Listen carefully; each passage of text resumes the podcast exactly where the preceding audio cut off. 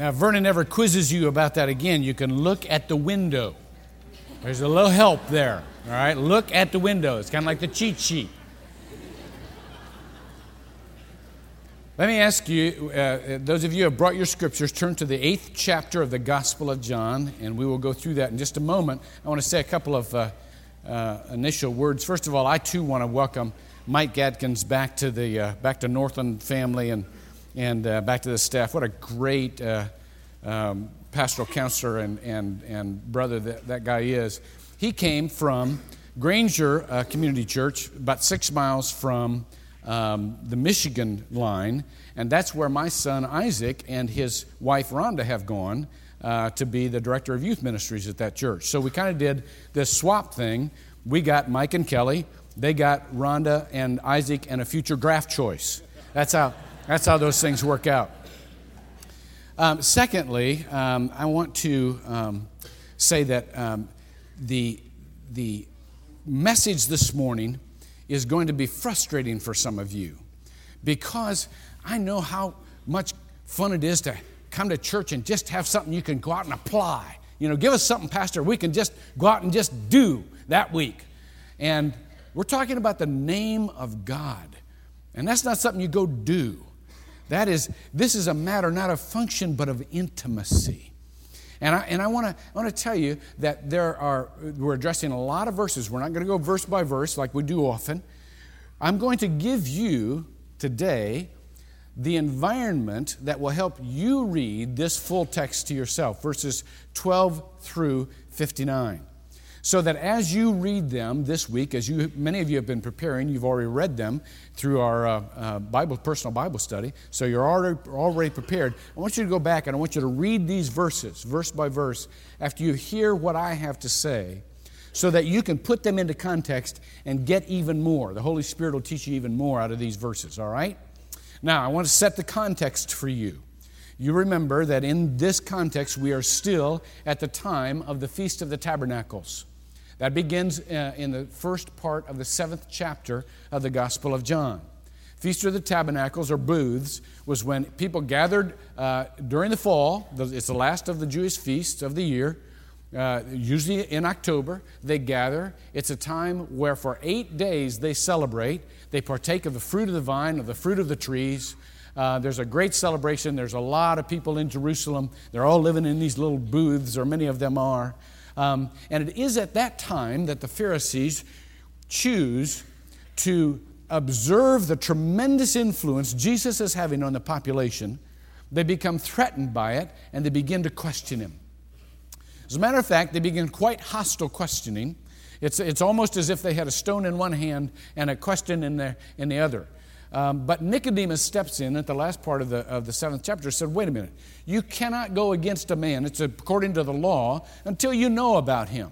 You must know about him. So they begin to ask him questions about himself. Now, you remember last week, there was a little parenthetical event that happened. And that was when they brought the woman who was caught in the act of adultery and, and put her before Jesus. Now, after that happens, the questioning goes on. Only Jesus now takes the initiative. Jesus begins not just to respond to the questions, but to begin to volunteer things that they may not yet be able to comprehend, but he wants to give it to them. So we begin in the 12th verse of the 8th chapter. And Jesus says this Again, therefore, Jesus spoke to them, saying, I am the light of the world.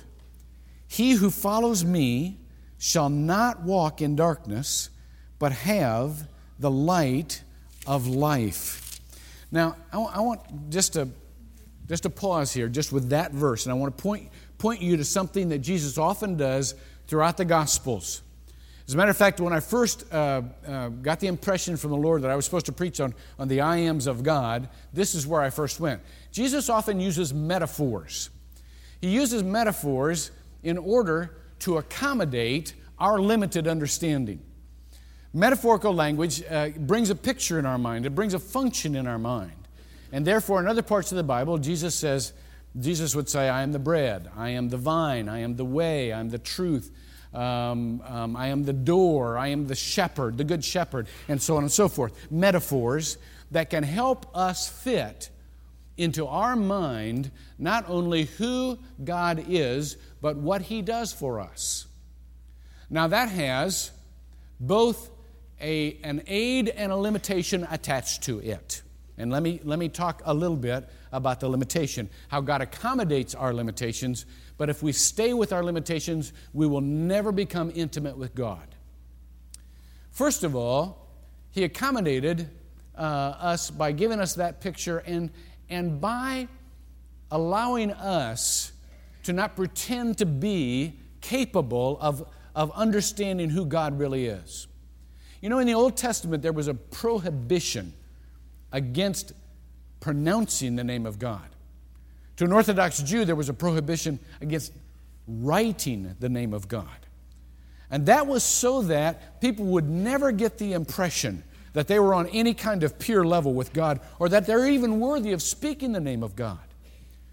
As a matter of fact, there was a tradition among the Jews that said the first time the name of God is spoken out loud in public, it is the Messiah who will speak it.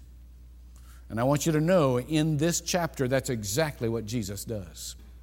So it was a very blatant and very clear claim to be the Messiah.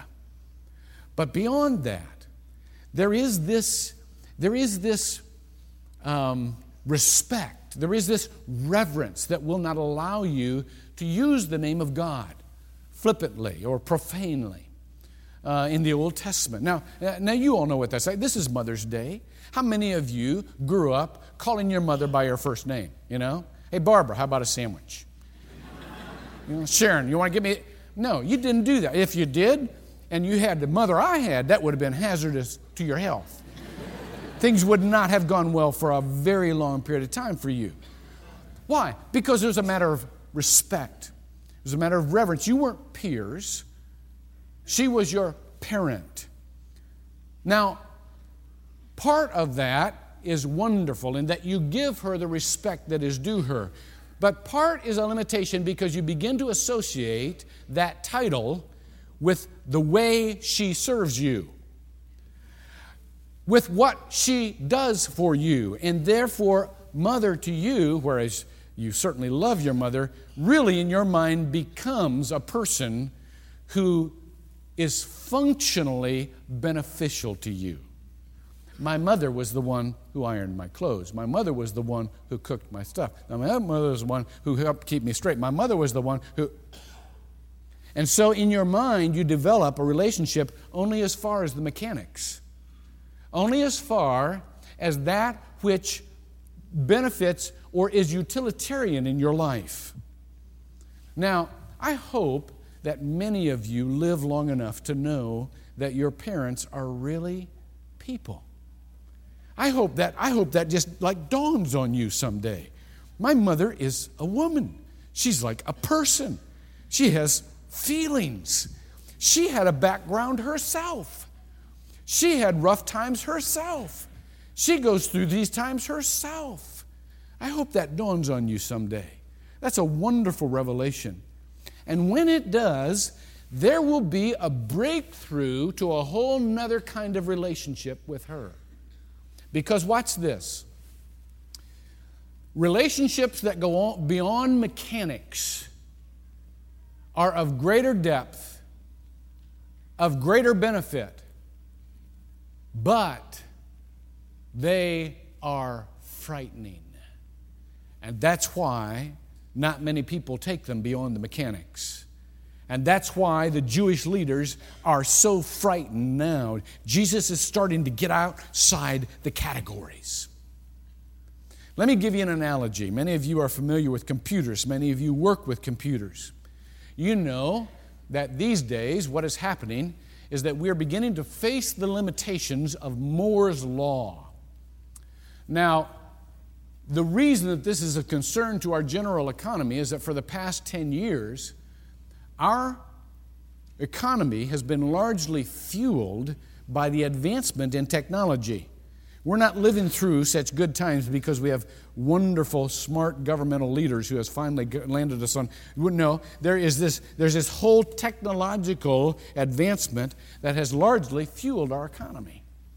And that has been largely driven by the development of computers. Now, very early in the development of computers, they asked a man named Moore, how fast could this thing develop? And how would it develop? And, and whereas, and I get this, by the way, if you want a good reference, uh, Massachusetts Institute of Technology puts out a magazine called Technology or New Technology or, or something. I subscribe to it, I just don't read the cover. Um, and, and, and, and, and this month has a whole um, um, uh, section on the advancement, the, the next stage of computers. But very early in this thing, the man named Moore said, Well, I, I think that what will happen is that roughly every year the capabilities of the computer will double. Well, that's exactly what happened. First computer in 1964, first real silicon computer, had like uh, 32 um, circuits. The, the one ne- the year after that had 64. The Pentium 3 put out last October had 28 million circuits on a single slice of silicon. However, what has happened is that as the computers have, have diminutized the uh, circuits so that more and more of them could fit, what has happened is, the, is that the expense to build these plants that would build these smaller and smaller uh, computers has advanced. And so the capabilities have, have, have been doubling, but so have the expenses. Now, it looks like, no, it doesn't look like it is. There is a, there is a, lim, there is a limit to physical uh, capabilities, that there's only so far down you can go.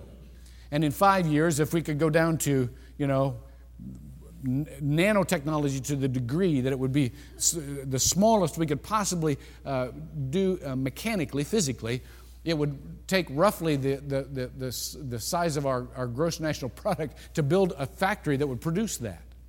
So, so what is happening is that computer experts are beginning to say there's a limit to this, and therefore there's a limit to the benefit to the economy. What's the next stage? The next stage is this. This is, this is the analogy extended. I'm sorry it's taken so long here, but I'm fascinated with this. Can you tell? the next stage is molecular electronics. That is to say, that if technology can learn to manipulate molecules, that is, if they can go from the mechanical to the organic, what will happen is the capabilities will multiply by literally millions. Because if you can get that which is living to function, um, uh, uh, that, that takes on then the capability that will multiply our capabilities by millions, and the expense goes to almost nothing. What's the drawback? You knew there'd be a drawback, didn't you? When you get down to quantum reality, that is the smallest bits of the universe, you can't always control it. You can't always control the spin on an electron. And so that which has the greatest capability also has the least controllability. Now bring it back to our relationships.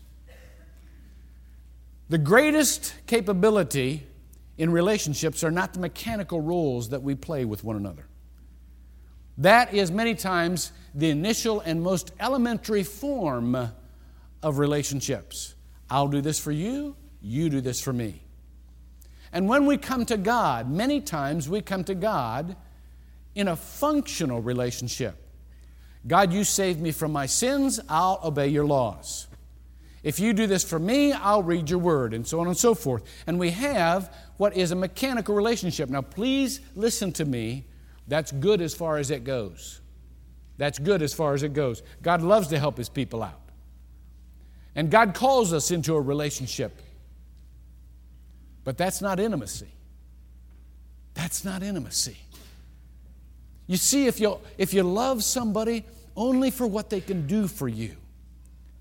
If the relationship continues to be only predictable and only mechanical, then you will find not only have you limited your capability with one another, but the cost of that really goes up. Because the more you try to control the details, the amount of resources and energy you need to spend in that are monumental. No, watch this. When you go from the mechanical to the organic, when you go from that which is technical to that which is living, that capability multiplies by a million. You just can't control it anymore. And that's the problem. And that's the promise.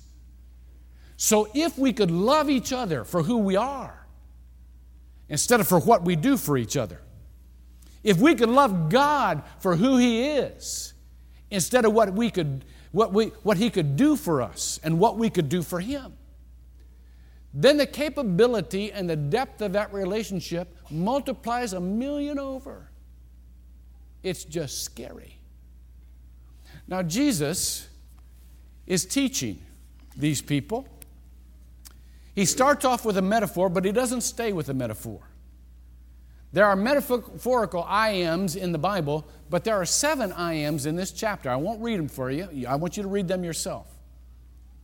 And what he's trying to say to them is I am who you see, but I am way beyond who you see. Look, for example, at verse 15. I'm sorry, uh, verse 16.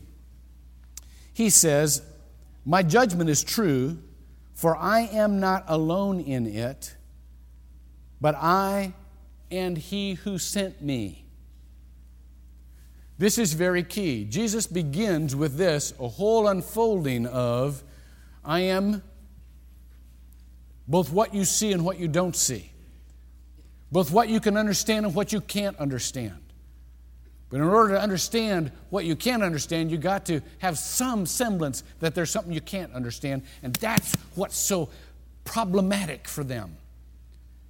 You see, it says in verse 15, you people judge according to the flesh. When they ask in verse 25, Who are you? He named, them, he named their limitation before they ever got there. He said, you're, you're judging according to the flesh. You're judging only according to what you have understood me to be before. And I am a fulfillment of what you had before. You had all of these names of God before. We have taken the names and we have given you in me a relationship.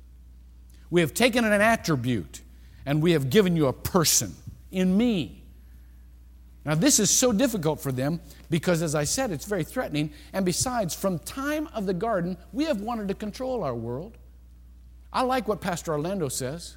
Pastor Orlando says, you know, the reason I like the I ams of God is because every time I say an I am of God, I've got to say an I am not of myself.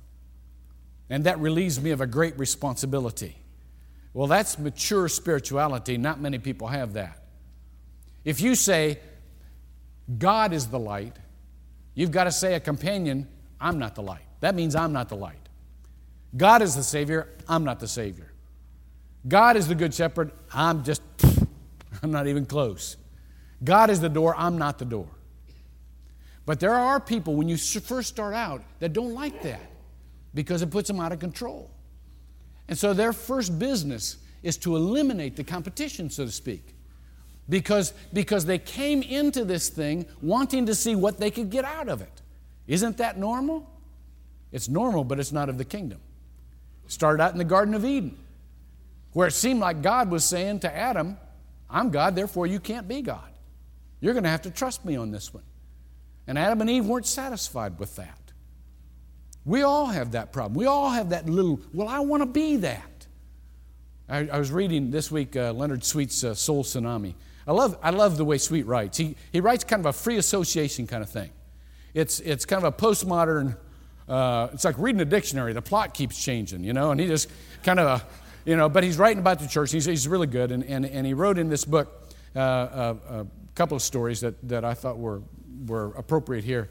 Uh, he, he wrote about a patient going to a psychiatrist And this was his first time at, at this particular psychiatrist. And he lays down on a couch, and, and the psychiatrist looks at him and says, Well, I, you know, I don't know you, don't know your, your problem, so why don't you just start at the beginning? And the guy says, Okay. In the beginning, I created the heavens and the earth. There's the problem right there. All of us, all we wouldn't go that far, but we all kind of want to be that person. The, the very words in Greek I am. Ego, I me. Ego, you, you, you, you, you recognize that first word, ego. That's what it is, I. And so we come into the faith wanting the faith to be centered on us. I, I love the joke about the, how many egotists does it take to change a light bulb? And the answer is only one. And he doesn't even have to move. All he has to do is hold it up, and the world revolves around him. A lot of us came into the faith like that. And it is effective for some of us. People stay in a very elementary and a very immature stage spiritually because they can just get out of the faith what they need to get out of the faith. They can get comfort, they can get a sense of forgiveness, they can get a sense of hope. And that's, that's, that's and, and they walk away with that. The problem is sometimes that which is effective is not totally appropriate. 1996, another story in Sweet's book. 1996, a man was arrested in a ladies' restroom, Wisconsin. Arrested in a ladies' restroom. And they took the guy out and they said, What were you doing in a ladies' restroom? And he looked at him and just plainly said, Seemed like a good place to meet women. Well, that's effective, but it's not appropriate. You understand? There's a difference. There's a big difference. It may be effective to focus on the functional or mechanical aspect of a relationship with God, but it's not wholly appropriate. Forgive the pun. It is not that which does most reverence to God, not that which becomes most intimate with God. So as you read these verses, you need to read with this in mind that Jesus is sharing with them that which is very plain and that which, if they cannot grasp, it, was be, it, was, it will be because they will not grasp it. You've got to have a part of your spiritual life that says, you know what? I don't understand that. I'll never understand it, but it's still a part of my world. Do you know um, the word uh, kangaroo? You know what that means in Australian? In the Aboriginal language, kangaroo means, I don't know. And it's because, it's, it does. It's because when, when white people went to the, uh, uh, um, um, Australia for the first time, there were all these things happening around. And they looked at the Aborigines and say, What are those? And they went, Kangaroo. and what they were saying is, I don't know. It's true.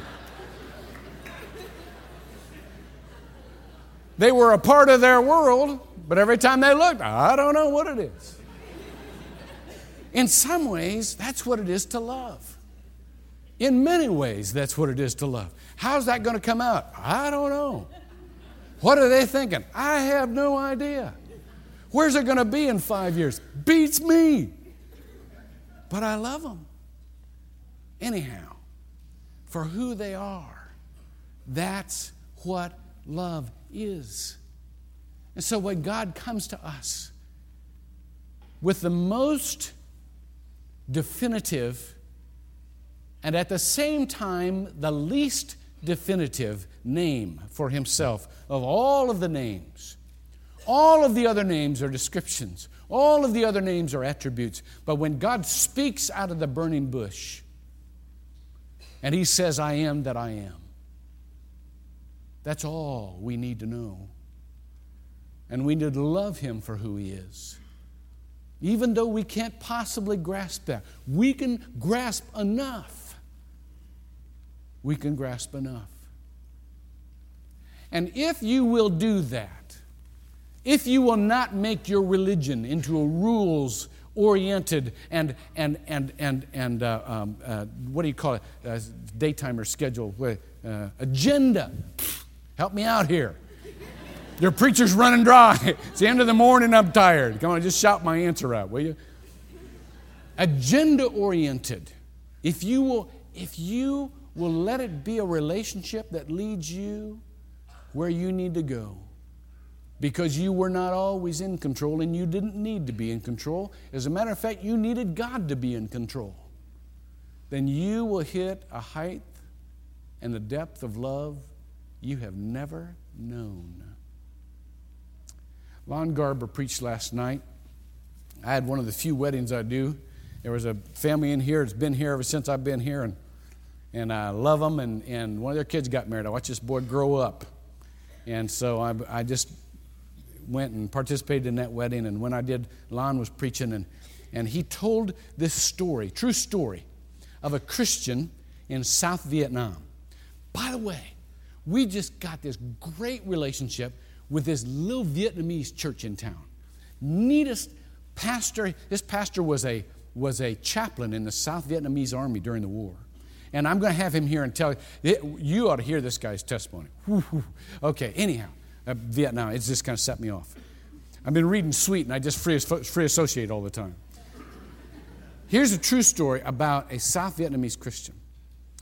At the end of the war, when the communists were coming in, and, and many of the people in South Vietnam knew that in order to, us, to, to have their lives, they needed to escape. This one man began to build a boat, and, and and he was going to take him, both himself and his family and several of his, several, of his, of his uh, neighbors along with him. Four soldiers from the North Vietnamese army came in and knocked on his door. And this guy opened the door and they said, We have heard rumors that you are building a boat to escape. And this Christian looked right at him and said, No, I'm not. I'm not. I don't know what you're talking about. I, you know, it's just rumors. I have no idea. You could look around, nothing here. Well, they did look around and they didn't find anything. But they went away, and as soon as he closed the door, he was convicted by the Holy Spirit. And he sensed God saying this to him The truth shall set you free. You don't ever have to be afraid of the truth. You can trust me in the truth no matter what that truth is. And he made a promise to God that if those people came back, he would tell them the truth. Two hours later, he hears a knock on the door. It's the same four soldiers. And they look at him and they said, We have checked around more, and sure enough, we hear more rumors that you are building a boat. And he looked at him, and his voice began to quiver. And he said, Yes, I am. I was going to take my family and my neighbors, and we were going to flee. And the four soldiers looked at him and said, Can we go? now, that's not the rest of the story. The rest of the story is this that when they got out on the sea, they realized that the only four people on that boat that had any experience in sailing at all were those four soldiers. The truth will set you free. You don't have to control. God provides. And when God doesn't provide anything other than Himself, that's enough. That's enough. You got to let go and love God for who He is. And if all He says is, I am who I am, you love Him for that. I don't know who. Well, I'm going to close. Let me, let me tell you this, though. When, what, what was it like for you last week to watch that family stand up with that check for $185 million? I tell you what it was like for me. My heart went out to them. I don't know what you think every time you see somebody win that kind of money. But I tell you what I think. I think those poor people are about to be ripped apart. I don't know of very many people, if any, that can handle that kind of power and that kind of resources. I don't know very many families, if any, that could handle having that much control of their lives. And you and I have seen family after family after family be destroyed by worldly goods, haven't we? I pray for that family. I feel badly for them. But I want to tell you something. In the last month, I've probably talked with two dozen families myself, two dozen people myself, who have come to Christ. And when I sat down with them, and this is just this is just a smattering. When I sit down with them and I say, beyond being able to live in heaven with God forever, what does being saved mean to you? And one after another after another has said this it means I can just love God. That's all I want to do. I just want to love God. Whatever He wants to do is great with me. I just want to love God. Jackpot. That's it. There's more security and success there than anything else in this world. Pray with me. God, thank you. Let us love you for who you are, not having to fit you into our needs, not having to fit you into our understanding. Jesus, thank you that you would come into our lives and you would speak such a powerful word that you would not only be able to fit some of the things we do understand, but you would be able to lead us into most of the things we don't understand. Help us, Lord God, to trust you and to love you. And as we go from this place today, to be able to sense your nearness and to go with you wherever you're going and love you whatever you're doing. We pray this in Jesus' name. Amen.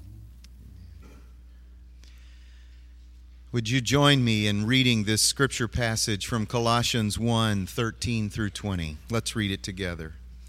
For he has rescued us from the dominion of darkness and brought us into the kingdom of the Son he loves, in whom we have redemption, the forgiveness of sins. He is the image of the invisible God, the firstborn over all creation. For by him all things were created things in heaven and on earth, visible and invisible, whether thrones or powers or rulers or authorities, all things were created by him and for him. He is before all things, and in him all things hold together. And he is the head of the body, the church. He is the beginning and the firstborn from among the dead so that in everything he might have the supremacy. For God was pleased to have all his fullness dwell in him, and through him to reconcile to himself all things, whether things on earth or things in heaven, by making peace through his blood shed on the cross.